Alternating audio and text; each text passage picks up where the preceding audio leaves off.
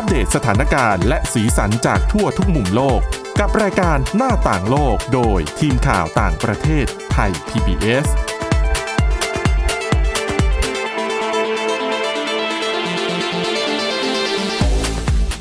สวัสดีครับ ต้อนรับผู้ฟังสู่รายการหน้าต่างโลกกับทีมข่าวต่างประเทศไทย PBS นะครับ วันนี้พบกับคุณกรีนจิรวัตรมาสุขและผมก้าวพงศธรสุขพงศ์ครับ ครับผมสวัสดีฮะครับวันนี้มีหลากหลายเรื่องราวนำมาฝากคุณผู้ฟังเช่นเคยนะครับ เริ่มต้นเราจะไปพูดคุยกันเรื่องของ TikTok ก่อนนะครับครับเป็นแอปพลิเคชันที่มาแรงมากในเวลานี้ แล้วช่วงต่อไปเนี่ยพาไปที่เอ่อในแคนาดานะครับมีการอนุมัติผู้ป่วยโรคมะเร็งให้กินเห็ดเมาตามคำขอได้ แล้วก็ไปดูการเลือก คู่ชิงตำแหน่งรองประธานาธิบดีของโจไบเดนจากพรรคเดโมแครตที่เป็นคู่แข่งคนสำคัญของประธานาธิบดีโดนัลด์ทรัมป์ในการเลือกตั้งช่วงเดือนพฤศจิกายนนี้ด้วยนะครับฮะมาเริ่มกันที่ TikTok นะฮะครับคือตอนแรกเนี่ยผมว่าคือมันเรื่องมันมาสักระยะละ มันใช่มีหลายประเทศแบนแล้วก็ บอกว่ามันเป็นภัยความมั่นคงต่างๆ นานานะฮะ วันนี้จะพาไปทำความรู้จักมากขึ้น พร้อมกับประเด็นดราม่าต่างๆ ของ TikTok เนี่ยครับมากขึ้น เชื่อว่าในช่วงของหน้าต่างโลกเนี่ยนำเสนอเกี่ยวกับเรื่อง TikTok กันมาบ้างแล้วแหละ แล้วก็ช่วงโควิด เราก็ได้พูดไปเนอะว่า TikTok เนี่ยผลิตหลาย ๆ อาชีพออกมา ในช่วงที่คนต้อง work from home อะไรอย่างเงี้ยฮะครับนะฮะอย่างวันเนี้ยเรื่องเบื้องต้นเลยที่ที่คุณผู้ฟังน่าจะทราบกันดีอยู่แล้วก็คือ อ่า TikTok เนี่ยอ่าที่สหรัฐกำลังพยายามเคลมพยายามซื้อ TikTok เข้ามาเพื่อให้เป็นของตัวเอง แล้วก็มีการประกาศแบนของทรัมป์ใช่ไหมครับแบนแอปพลิเคชัน TikTok นะฮะ ไม่ว่าจะเป็นอ่าทาง Twitter หรือว่าทาง Microsoft เนี่ย พยายามเคลมกันอยู่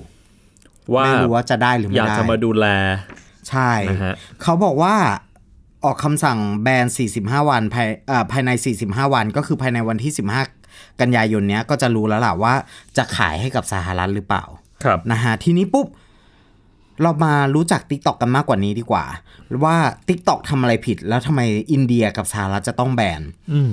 อ่าแอป TikTok เนี่ยถูกมองว่าเป็นแพลตฟอร์มที่ผลิตไว้ไว้ไว้สำหรับผลิตคลิปสั้นๆ เน้นเนื้อหาความ entertain เป็นหลัก แล้วทำไม TikTok ถึงได้อันตราย ครับ อันนี้มันก็สงสัยเหมือนกันนะ เพราะว่าส่วนมากที่เราเข้าไปดูเนี่ย มันก็จะเป็นเรื่องของการเต้น cover การ lip sync การทำมีมการอืมอ่าเรียนแบบเสียงตลกตลกๆใช่ไหมครับที่เราเข้าไปดูแต่เป็นแอปพลิเคชันที่ดูดวิญญาณมาก คือด้วยความที่เป็นของจีนด้วยเนาะอืมแล้วก็ตัวแอปพลิเคชันเนี่ยมีทั้งแบบ Instagram คือเหมือนหลาย ๆ แอปพลิเคชันมารวมกันนะอืมทั้ง Facebook ทั้ง Instagram ทั้ง Twitter ด้วยนะครับ ครับ ก่อนอื่นมารู้จัก TikTok กันก่อน TikTok เนี่ยเป็นแอปพลิเคชันสำหรับทำวิดีโอสั้นๆ ความยาวไม่เกิน 60 วินาทีครับหรือว่าอ่าเพื่อผลิตคอนเทนต์สนุกๆมาโชว์กันส่วนใหญ่ก็จะเป็นคลิปเต้น lip sync ทำอาหาร เล่นตลก เริ่มให้บริการตั้งแต่ปี 2017 เรียกว่ายังเป็นโซเชียลมีเดียที่แบบอายุน้อยมากๆ ครับแต่โตเร็ว2017ใช่อืม เจ้าของ TikTok เนี่ยก็คือบริษัทByteDance นะฮะ ที่มีสำนักงานใหญ่ตั้งอยู่ที่กรุงปักกิ่งของจีนนะฮะ ก่อตั้งครับโดยอี้หมิง นักธุรกิจวัย 30 ปีเศษๆซึ่งเคยเป็นโปรแกรมเมอร์ให้กับบริษัท Microsoft อยู่ช่วงหนึ่งนะฮะ ก่อนหน้านี้ TikTok เนี่ย ก่อนหน้าที่จะเป็นที่นิยมเนี่ย มันเคยเป็นที่นิยมแค่บางกลุ่มเท่านั้น จนกระทั่งเกิดช่วงวิกฤตโควิด -19 อืมอย่างที่ หลาย ๆ คนก็น่าจะเห็นนะ เพราะว่าพอหลาย ๆ ประเทศเนี่ย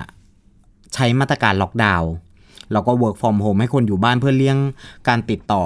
แล้วก็การ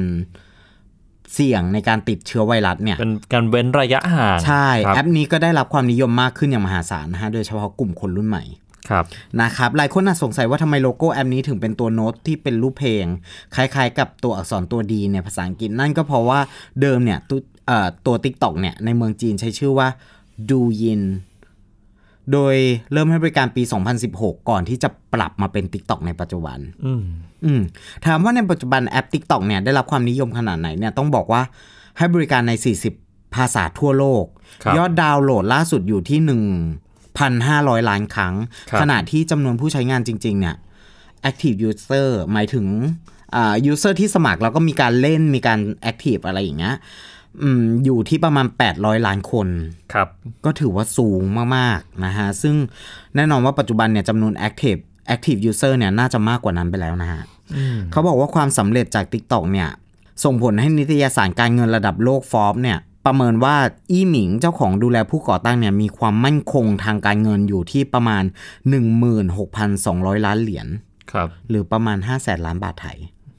ยอดมันอย่างที่เห็นนะครับว่าแบบมันสูงมากคือมันโตขึ้นเรื่อยๆนะครับๆแต่ว่าจะบอกว่ายังไงดีอะพอการเจริญเติบโตที่มันรวดเร็วอย่างเงี้ย มันก็นำพาข่าวร้ายมานะฮะเขาบอกว่าที่ผ่านมาเนี่ย TikTok เจอกับวิกอ่าเจอกับการวิจารณ์เกี่ยวกับการละเมิดความเป็นส่วนตัวตั้งแต่เดือนเมษายนปี 2020 เคยถูกวิพากษ์วิจารณ์บนเว็บไซต์ Reddit ของอ่า เว็บไซต์พันทิปในภาษาอังกฤษว่ารุกล้ำความเป็นส่วนตัวของผู้ใช้งาน จากการเก็บข้อมูล IP address ระบุพิกัด ประวัติการเข้าอินเทอร์เน็ต และการค้นหาของผู้ใช้งานแอปนี้ฮะแล้วก็นอกจากนี้เนี่ยยังเคยถูกสื่ออังกฤษเนี่ยนำรายงานชิ้นหนึ่งออกมาเปิดเผยว่า TikTok เซ็นเซอร์วิดีโอทุกอย่างที่เกี่ยวข้องกับเอ่อเหตุการณ์จัตุรัสเทียนอันเหมิน ใช่ รวมถึงเหตุการณ์อื่น ๆด้วยนะครับ ใช่อ่าการอย่างเช่นยกตัวอย่างนะฮะ การเรียกร้องเอกราชในทิเบต ครับ ความเคลื่อนไหวของกลุ่มฟาหลุนกง แต่ว่า TikTok ก็ออกมาปฏิเสธว่ารายงานดังกล่าวเป็นข้อมูลเก่านะ อืมที่ถูกแบนอะไรอย่างเงี้ย แต่ว่าปัจจุบันนี้ลองลองอัพลงไปก็โดนแบนหมดนะ แล้วก็โดนแบนเยอะด้วย ใช่ ก่อนหน้านี้ก็มีเรื่องของอุยเกอร์ชาวอุยเกอร์ที่อัพคลิปลงไปนะครับ แล้วก็โดนโดนแบนคลิปเหมือนกัน แต่ว่าศึกใหญ่ ก่อนที่จะไปเผชิญกับสหรัฐเนี่ยก็คืออินเดียครับรัฐบาลอินเดียประกาศแบนพร้อมกับแอปสัญชาติจีนอื่น ๆ อีก 59 แอป ในเดือนมิถุนอ่ามิถุนายน โดยอ้างเหตุผลเรื่องความมั่นคง ใช่ เพราะว่าในช่วงนั้นถ้าคุณผู้ฟังยังจำกันได้นะครับ มีกรณีพิพาทระหว่างครับจีนผมกับอินเดียทางอืมบริเวณทางทางทิศตะวันตกของเทือกเขาเทือกเขาหิมาลัย ก็มีผู้เสียชีวิต มีผู้ได้รับบาดเจ็บด้วยก็เป็นเจ้าหน้าที่หน่วยงานความมั่นคงเนี่ยแหละ แล้วก็เลยทำให้ทั้งสองประเทศเนี่ยเกิดความตึงเครียดขึ้นมานำมาสู่การแบนแอปพลิเคชันนี้ด้วยครับเสียหายขนาดไหนที่แบนแอปอ่า ที่อินเดียแบนแอปนี้นะฮะเขาบอกว่าอินเดียเป็นตลาดของผู้ใช้งาน TikTok ที่ใหญ่ที่สุด อันดับครับหนึ่งของโลก จากยอดดาวน์โหลดเกิน 466 ล้านครั้ง เกิน 30%ของยอดดาวน์โหลดทั้งหมดอืมเขาบอกว่าครั้งเนี้ยทำให้ TikTok เนี่ยหรือว่าบริษัทเนี่ยสูญรายได้ไปถึง 6,000 ล้านเหรียญสหรัฐเหลือราวๆ1.86 แสนล้านบาทอืมอืมเรื่องเก่ายังไม่ทันคลี่คลาย ก็มาถึงเหตุการณ์ปัจจุบันของเราก็คือโดนัลด์ทรัมป์ประธานาธิบดีสหรัฐเนี่ยก็ออกคำสั่ง ผู้บริหารแบรนด์ TikTok พร้อมด้วย WeChat และก็แอปสัญชาติจีน เช่นกันครับภายใน 45 วัน หรือว่าภายในสิ้นเดือนกันยายนนี้นะฮะ เว้นแต่จะขายธุธุรกิจให้กับอเมริกา ใช่ ก็อ้างเรื่องความมั่นคงเหมือนเดิมนะครับ บอกว่าอย่างที่คุณกรีนบอกไปนั่นแหละ บอกว่าแอปพลิเคชันเนี่ยเอ่อล้วงข้อมูลความมั่นคงของสหรัฐ ก็เลยกลายเป็นการนำไปสู่การใช้มาตรการกับแอปพลิเคชัน TikTok แล้วก็อืมอีกหลาย ๆ แอปพลิเคชันของจีนเหมือนกันนะ ปัจจุบันเนี้ยยอด active ของผู้ที่ใช้งานแอป TikTok ในสหรัฐเนี่ยมีอยู่ราวๆ 80 ล้านคนนะครับคุณหนึ่งในสี่ของจำนวนประชากรสหรัฐทั้งหมดเนี่ยเป็นเหตุผลว่าทำไมจะต้องแบนแอป TikTok ไอ้แอป TikTok ใช่ครับ แล้วก็ถ้าย้อนกลับไปก่อนหน้านี้เนี่ยช่วงที่ทรัมป์ไปหาเสียงที่ครับทัลซาเอ่อ ก็มีการใช้แอปพลิเคชัน TikTok ในการรณรงค์ให้คนเนี่ย ไม่เดินทางไปร่วมการหาเสียงของทรัมป์เหมือนกันนะครับ ก็ก็น่าจะเป็นอีกชนวนเหตุหนึ่งแล้วก็เป็นแพลตฟอร์มที่คนใช้ในการรณรงค์เรื่องการต่อต้านการเหยียดสีผิวด้วยนะครับ ในสำสำหรับสังคมอเมริกันเนี่ยก็คิดว่าน่าจะเป็นประเด็นทั้งปัจจัยทางการเมืองภายใน แล้วก็การเมืองระหว่างประเทศ ทำมันให้เลยชะตากรรมของแอป TikTok เนี่ยมาถึงวันนี้ได้ เนี่ยมันเลยเกิดคำถามไงว่าคอนเทนต์ที่เราเห็นกันหลักๆ ในแอปพลิเคชัน TikTok เนี่ยมีวัตถุประสงค์เพื่อความสนุกสนานเป็นหลักครับ ถูกไหมทีนี้ปุ๊บพอมันถูกไปใช้ทางการเมืองเนี่ย ล่าสุดหลังจากที่ทรัมป์บอกแบนเนี่ย ผมก็เห็นคลิปของคนอเมริกาคลิปหนึ่งอืมนะฮะเขาก็แต่งตัวแบบทรัมป์แล้วก็แบบเมลาเนียนะแล้วก็ยืนแล้วก็มาทำเป็นแบบทำผลัก กล้องออกไปแล้วก็แบบทำเป็นทำเต้นอะไรอย่างเงี้ย ซึ่งแบบ เออ มันก็ถูกนำมาใช้การเมืองจริง ๆ มันลดทอนความน่าเชื่อถืออะไรอย่างเงี้ย คือด้วยความที่คลิปมันสั้นด้วยคุณกรีนคุณผู้ฟังครับมันเลยยิ่งทำให้คนเนี่ยสามารถมีสมาธิอยู่กับคลิปได้ตลอดด้วยเนาะแล้วก็เรียกความสนใจได้มากทีเดียว เลย ดูเหมือนว่าจะกลายเป็นเหมือนภัยคุกคามสำหรับทรัมป์อยู่เหมือนกันในการเลือกตั้งช่วงปลายปีนี้เดือนพฤศจิกายนด้วยนะครับมันก็ยังสงสัยอยู่ดีนะ เพราะว่าแอปพลิเคชันเดียวอะแต่ว่าจำนวนผู้ใช้มันเยอะอะเนาะมันกลายเป็นว่าถูกยกระดับเป็นระดับการเมืองนานาชาติอะการเมืองระหว่างจีนกับสหรัฐ เพราะว่าตอนนี้มันมีคนอ่าขนานนามว่าสงครามครั้งนี้เป็นสงครามของสงครามเทคโนโลยี ใช่อ่าฮะแต่ว่าก็อาจจะเป็นแค่เหยื่อของการเมืองระดับประเทศก็ได้นะครับ เพราะว่า TikTok เนี่ยความขัดแย้งปมปัญหาเกิดขึ้นในช่วงคาบเกี่ยวกัน ในจังหวะเดียวกันเลยแหละที่จีนเนี่ยบังคับใช้กฎหมายความมั่นคงแห่งชาติ ในฮ่องกงโดยเฉพาะ ทีนี้อย่างที่คุณกรีนบอกว่ามันเป็นเทควอร์ใช่ไหมครับครับผมก็คือสงครามเทคโนโลยี ซึ่งก็มาพร้อมกับ สิ่งที่หลาย ๆ คนบอกว่าเป็นสงคราม เย็นเป็นสงครามจิตวิทยารอบใหม่ระหว่างสหรัฐกับจีนด้วย มันเป็นภาคต่อของสงครามการค้าระหว่างจีนกับสหรัฐ ใช่ ทีนี้อาจารย์อาร์มตั้งนิรันดร์จากคณะนิติศาสตร์จุฬาเนี่ยครับผมซึ่งเป็นผู้เชี่ยวชาญด้านการเมืองแล้วก็เศรษฐกิจของจีนนะครับก็มองว่าอย่างปีที่แล้วเราเผชิญกับสงครามการค้าใช่ไหมฮะระหว่างจีนกับสหรัฐเป็นการใช้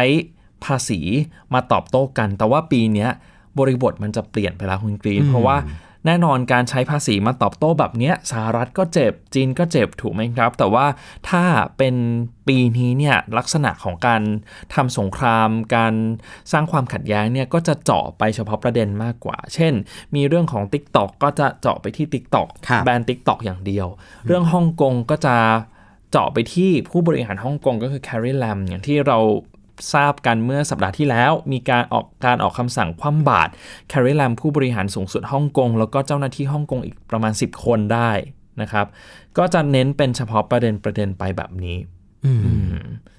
เขาบอกว่าถ้าเกิดว่าหากจะต้องเสียฐานผู้ใช้งานในสหรัฐไปอีกเนี่ย หลังจากที่เกิดกรณีอินเดียแล้วติ๊กต็อกอาจจะต้องเผชิญกับความเสียหายทางธุรกิจอย่างหนักหน่วง เพราะว่าเท่ากับผู้ใช้งานแอปเนี่ยหายไปถึง 2 ใน3ครับ ในเวลาไม่กี่เดือนเท่านั้น ไม่แปลกที่ทาง TikTok เนี่ยก็จะสู้ตายเหมือนกัน เตรียมฟ้องศาลให้ยกเลิกคำสั่งของทางแล้วเอ่อของทรัมป์นะฮะ แล้วก็ศึกเทคสงครามเทคโนโลยีครั้งเนี้ยอาจจะไม่ได้จบแค่แอปสัญชาติจีนเท่านั้นอืมนะก็จีนทางการจีนก็ยังออกมาประกาศว่า ถ้าเกิดว่าสหรัฐพร้อมที่จะขโมย บริษัทเทคโนโลยีของเขา เขาก็จะสู้ถึงที่สุดเหมือนกัน คือก็มีการตั้งคำถามกลับนะครับ ว่าอ้าวแล้ว Facebook ล่ะ ก็เคยตกเป็นเป้าเหมือนกันว่าขโมย หรือว่ามีเป็นภัยต่อความมั่นคงด้วยเช่นเดียวกันอืมคือจริงๆเพทุราะกว่าแอปพลิเคชันจีนเคยเนี่ยอืม ก็ก็มีความเสี่ยงในการดึงข้อมูลของผู้ใช้งานอยู่แล้วนะครับ จริง ๆ ไม่ใช่แต่เฉพาะแอปพลิเคชัน TikTok อย่างเดียว อันนี้ก็เป็นครับอีกผมมุมหนึ่งของบรรดานักวิชาการจากฝั่งตรงข้ามของสหรัฐเหมือนกันแต่ทีนี้คุณกรีนครับ นอกจากอินเดียกับสหรัฐแล้วเนี่ยญี่ปุ่นเองก็มีแนวโน้มที่จะแบน TikTok ด้วยเหมือนกันนะครับ ก็คือตามตามๆกันมาแล้วก็ยุโรปเนี่ยก็อาจจะแบนตามสหรัฐด้วยก็ต้องจับตาดูกันต่อไป ไม่แน่หรอกว่าคุณผู้ฟังเพราะว่า เท่าที่เห็นคนไทยเล่นน่ะ ก็มินเมย์เหมือนกันนะอืมก็เยอะนะอืมไทยอาจจะหยิบขึ้นมาพิจารณาก็ได้ ครับนะครับ ต้องต้องรอติดตามมาจริง ๆ มันเป็นเรื่องประเด็นต่อเนื่องอะนะครับ แล้วก็มันแน่นอนว่าผลกระทบ ระหว่างสหรัฐกับจีนก็คงไม่ได้หยุดอยู่แค่นี้แน่ๆเกี่ยวกับเรื่องความขัดแย้งครับผมนะครับอะ เดี๋ยวช่วงที่2นะครับชวนไปคุยกันเรื่องของแคนาดาที่อนุมัติ ผู้ป่วยโรคมะเร็งให้กินเห็ดเมาตามคำขอได้นะครับ แล้วก็เรื่องของการเลือกตัวเก็งคู่ชิงตำแหน่งรองประธานาธิบดีจากฝั่งพรรคเดโมแครตด้วยครับ หน้าต่างโลกโดยทีมข่าวต่างประเทศไทย PBS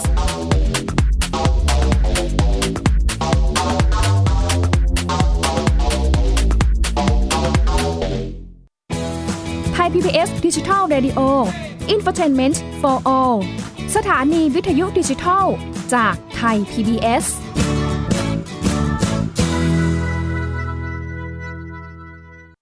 เพียงแค่มีสมาร์ทโฟน ก็ฟังได้ไทย PBS ดิจิทัล Radio สถานีวิทยุดิจิทัลจากไทย PBS เพิ่มช่องทางง่าย ๆ ให้คุณได้ฟังรายการดีๆ ทั้งสดและย้อนหลังผ่านแอปพลิเคชันไทย PBS Radio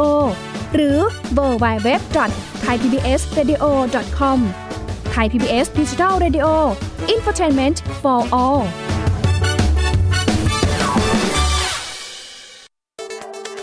อัปเดตสถานการณ์รอบโลก ประเทศจีนนี่เราทราบกันดีนะคะว่าเป็นประเทศที่จะมีปัญหาเรื่องความสมดุลของประชากร คนที่ได้รับความสนใจจากวิกฤตในครั้งเนี้ยก็คือนายกรัฐมนตรีนิวซีแลนด์์ เรื่องราวสีสันจากต่างแดน ก็มีช่อง YouTube เป็นของตัวเองใช้ชื่อว่าครัวคุณยาย โรงพยาบาลเพื่อดูแลช้างเหล่านี้ที่เมืองมัทุราค่ะที่รัฐอุตตรประเทศ จะมีภารกิจก็คือส่งนักบินอวกาศผู้หญิงล้วนอืมๆออกค่ะไปทำภารกิจ หน้าต่างโลก โดยทีมข่าวต่างประเทศไทย PBS ทุกวันจันทร์ถึงศุกร์ 12 นาฬิกา ทางไทย PBS ดิจิทัล Radio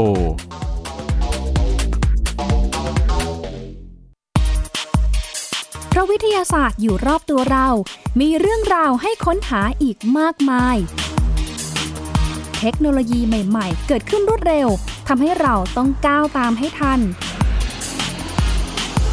เดตเรื่องราวทางวิทยาศาสตร์ เทคโนโลยี และนวัตกรรม ที่จะทำให้คุณทันโลก กับรายการ s c i e n t e c h ทุกวันจันทร์ถึงวันศุกร์ทางไทย PBS Digital Radio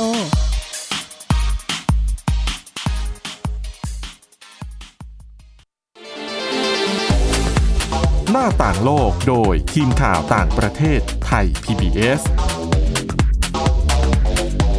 กลับมาสู่ช่วงที่ 2 ของรายการหน้าต่างโลกนะครับ ช่วงนี้ชวนคุยกันเรื่องที่แคนาดากันก่อนคุณกรีนครับ มี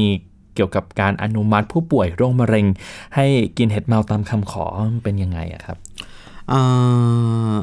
จะเล่ายังไงดีล่ะ คือผู้ป่วยมะเร็งกลุ่มเนี้ยอะสี่คนนะฮะเขาก็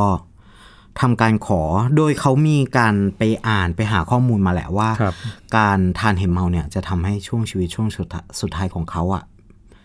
มีความสุขลืมความเจ็บปวดไปได้อืมมันเหมือนกับการใช้มอร์ฟีนนะฮะครับเขาบอกว่าเขายื่นมาแล้วอะกว่าร้อยวันนะ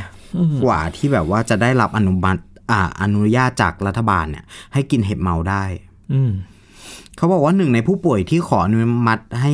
ใช้เห็ดชนิดดังกล่าว บอกว่าเขายังไม่แน่ใจเหมือนกันว่าผลของการใช้เห็ดดังกล่าวเนี่ยจะออกมาเป็นอย่างไร แต่เขารู้สึกขอบคุณมากที่รัฐบาลยอมรับในการตัดสินใจของเขาและหวังว่า มันจะเปิดโอกาส ให้กับผู้ป่วยคนอื่น ๆ ที่ครับคิดอยากจะทดลองกับของเขาในอนาคตอืม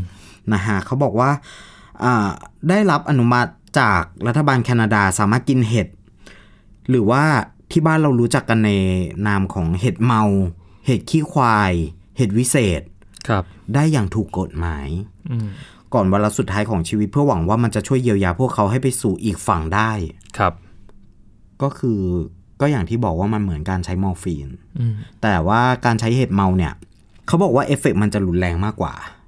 เอฟเฟกต์มันจะชัดเจนแล้วก็รุนแรงมากกว่านะฮะเขาบอกว่าถึงแม้ว่าจะมีงานวิจัยหลายชิ้นที่ตีพิมพ์ในวารสารวิทยาศาสตร์เนี่ยอ่าว่าชี้ว่าการที่ผู้ป่วยรุนแรงได้มีโอกาสใช้เห็ดเมาก่อนวาระสุดท้ายของชีวิตเนี่ยจะสามารถช่วยในเรื่องของสภาพจิตใจ ลดความเครียด ความกังวล และความสิ้นหวังของผู้ที่ใกล้จะจบชีวิตลงได้ แต่อย่างไรก็ตามเนี่ยงานวิจัยนี้ ที่มีในตอนนี้อาจจะยังไม่มากพอ หรือว่ามันยังไม่สามารถยืนยันได้ว่า การใช้ยาเสพติดร่วม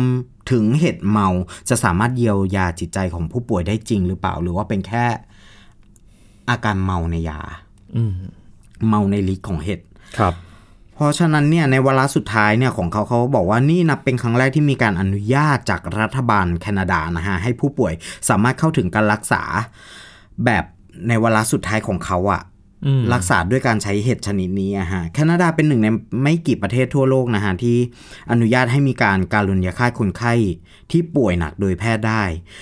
อ่านับตั้งแต่ปี 2015 นอกจากนี้เนี่ยล่าสุดยังมี การผลักดันการขยายเงื่อนไขให้กว้างขึ้นอีก ให้ประชาชนที่ไม่เสี่ยงต่อการเสียชีวิตเนี่ยสามารถเลือกจบชีวิตตัวเองได้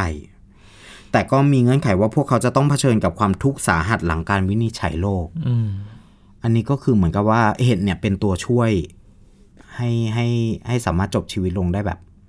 ไม่เจ็บปวด ไม่เจ็บปวดครับ แต่ก็อย่างที่บอกแหละฮะว่ามันยังไม่ได้รับการยืนยันอย่างแท้จริงว่า ว่ามันได้ผลร้อยเปอร์เซ็นต์ออืมก็นะต้องรอดูกันต่อไปครับนะครับผมจากแคนาดาเนี่ยไปกันที่สหรัฐบ้างเพิ่งเคาะกันเรียบร้อยเลยนะครับสำหรับตัวเก่งที่จะไปชิงเก้าอี้รองประธานาธิบดีของพรรคเดโมแครตครับเป็นรองประธานาธิบดีนะครับ หรือว่าที่เรียกกันในภาษาการเมืองอเมริกันก็คือ running mate ของคุณโจไบเดนซึ่งจะลงสมัคร ชิงเก้าอี้ประธานาธิบดีทางฝั่งของพรรคเดโมแครตนะครับก็เป็นที่สนใจกันมานานแล้วแหละ เพราะว่าไบเดนเนี่ยประกาศว่าจะเลือกผู้หญิงมาเป็น running mate หรือว่า คนที่จะนั่งเก้าอี้รองประธานาธิบดีของตัวเองนะครับ ทีนี้ก็ไม่ได้พลิกโผอะไรมากมายจริง ๆ ในบรรดาผู้หญิงที่ได้รับความสนใจอย่างมากคนหนึ่งในนั้นก็คือคุณลัดดาแทมมี่ดักเวิร์ธเป็นชาวอเมริกันเชื้อสายไทยนะครับ เป็นสวจากรัฐอิลลินอยส์ด้วยก็สปอตไลท์ของคนไทยก็จะจับจ้องคุณดักเวิร์ธเป็นพิเศษ แต่ว่า ถ้าไปดูในฝั่งของอเมริกาเนี่ยเขาก็จะจับจ้องไปที่คนที่เป็นคนผิวดครับำใช่ไหมผมครับ ก็มีหลายคนเลยหนึ่งในนั้นก็คือคุณคามาลาแฮร์ริสนะครับเป็นตอนนี้เป็นสวอยู่ที่รัฐแคลิฟอร์เนีย แล้วก็เป็นเอ่ออดีตอัยการของเขตนครซานฟรานซิสโกด้วยนะครับ แล้วก็เป็นอัยการรัฐแคลิฟอร์เนีย เชื้อสายจาเมกาแล้วก็อินเดียด้วย แล้วก็ถือว่าเป็นตัวเต็ง คนผิวดำคนเดียวที่เคยชนะการเลือกตั้งในระดับรัฐ คือก่อนหน้านี้คุณแฮร์ริสเนี่ยเคยพลาดหวัง เขาก็ลงชิงเป็นตัวแทนพรรคเนี่ยไปชิงตำแหน่งประธานาธิบดีเหมือนกัน แต่ก็พลาดหวังไปนะครับ สุดท้ายตำแหน่งก็ไปได้ที่คุณโจไบเดนนะครับเขาก็เลยมาลงชิงเก้าอี้รองประธานาธิบดีแทน เขาเชี่ยวชาญ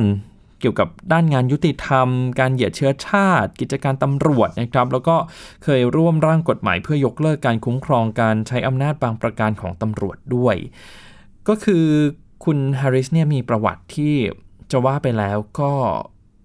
เชี่ยวชาญ แล้วก็มีประสบการณ์ด้านการเมืองมานานนะครับ เป็นนักการเมืองหญิงระดับชาติของสหรัฐอายุ 55 ปีนะครับ แล้วก็ตำแหน่งอย่างที่ผมเล่าให้คุณผู้ฟังได้ฟังกันไป เธอเกิดที่เมืองโอ๊กแลนด์ในรัฐแคลิฟอร์เนียครับ มี คุณพ่อเนี่ยเป็นชาวจาเมกา ส่วนคุณแม่เป็นชาวอินเดีย แล้วก็ได้รับเลือกตั้งเข้าสู่ตำแหน่งทางการเมืองระดับท้องถิ่นครั้งแรก เมื่อปี 2003 นะครับ ในฐานะอัยการเขตนครซานฟรานซิสโก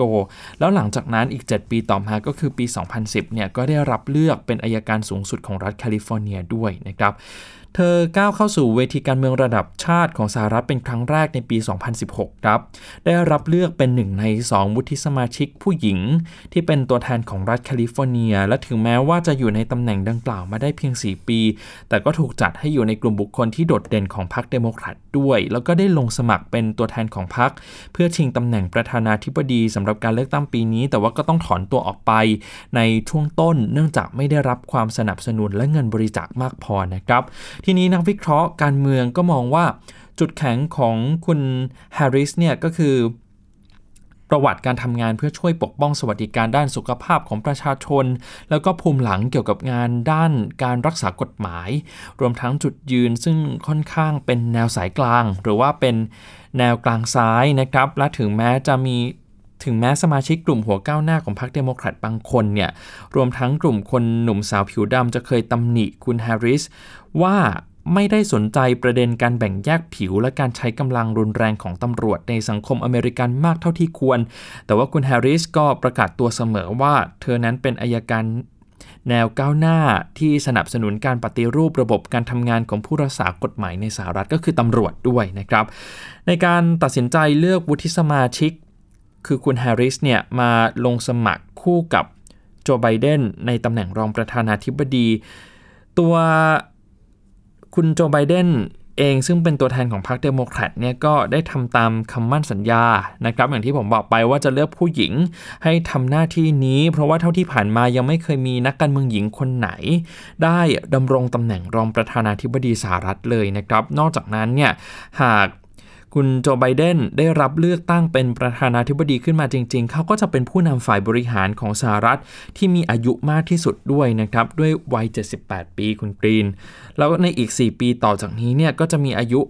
81-82 ปีแล้วนะครับ นั่นแน่นอนว่าหลาย ๆ คนมองว่าคุณไบเดนเองก็ไม่น่าจะลงสมัคร เป็นประธานาธิบดีสมัยที่ 2 ก็คงจะเป็นแค่สมัยเดียวเท่านั้นนะครับ เพราะฉะนั้นตำแหน่งของรองประธานาธิบดีในครั้งนี้สำหรับพรรคเดโมแครตเนี่ย